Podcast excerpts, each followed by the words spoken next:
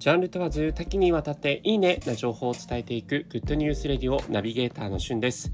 今日あなたにご紹介するのは本の読めるお店ふずくえさんについてご紹介いたします。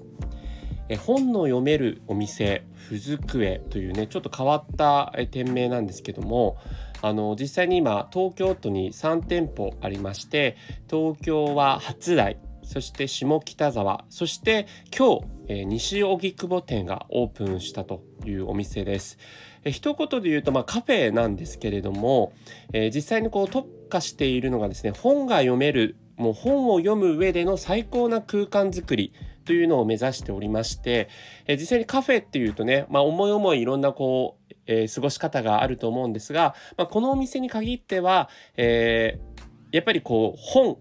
を読む上での最高の空間にしていきたいということで、えー、例えば、えー、お友達と一緒にいらしても、えー、会話はもう本当に最小限。もうそろそろ帰る？とか、えそれぐらいですね事務連絡的なものぐらいしか、えご遠慮いただいていると。いうようなものだったり、それからですね、パソコンもこうカタカタキーボードを鳴るっていうような意味合いから、えー、禁止されてたりですね、えー、手帳をこう広げて文字を書くっていうのも、まあ、メモ程度だったりとか、えー、そういうのはいいんですけど、こうずっと広げて書くとか、えそのペンのカリカリした音とかね、えそういったものはもうご遠慮願っていると。いうようなお店です。で、それを言うとですね、もうまるでなんか物音一つ立てちゃいけないみたいな え感じに思えるんですけど、決してそういうことではなくて、まあ普通にこう、常識のある範囲で、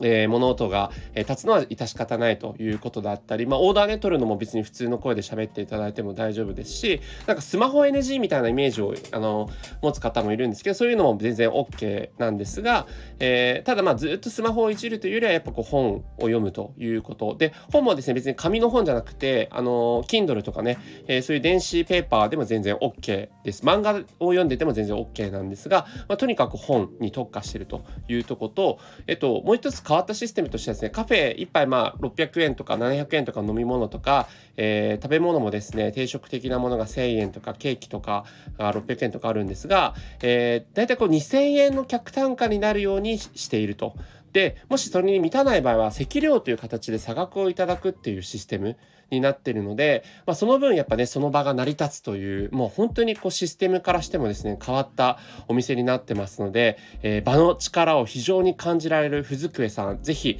皆さんご注目いただければと思います。それではまたお会いしましょう。Have a nice day!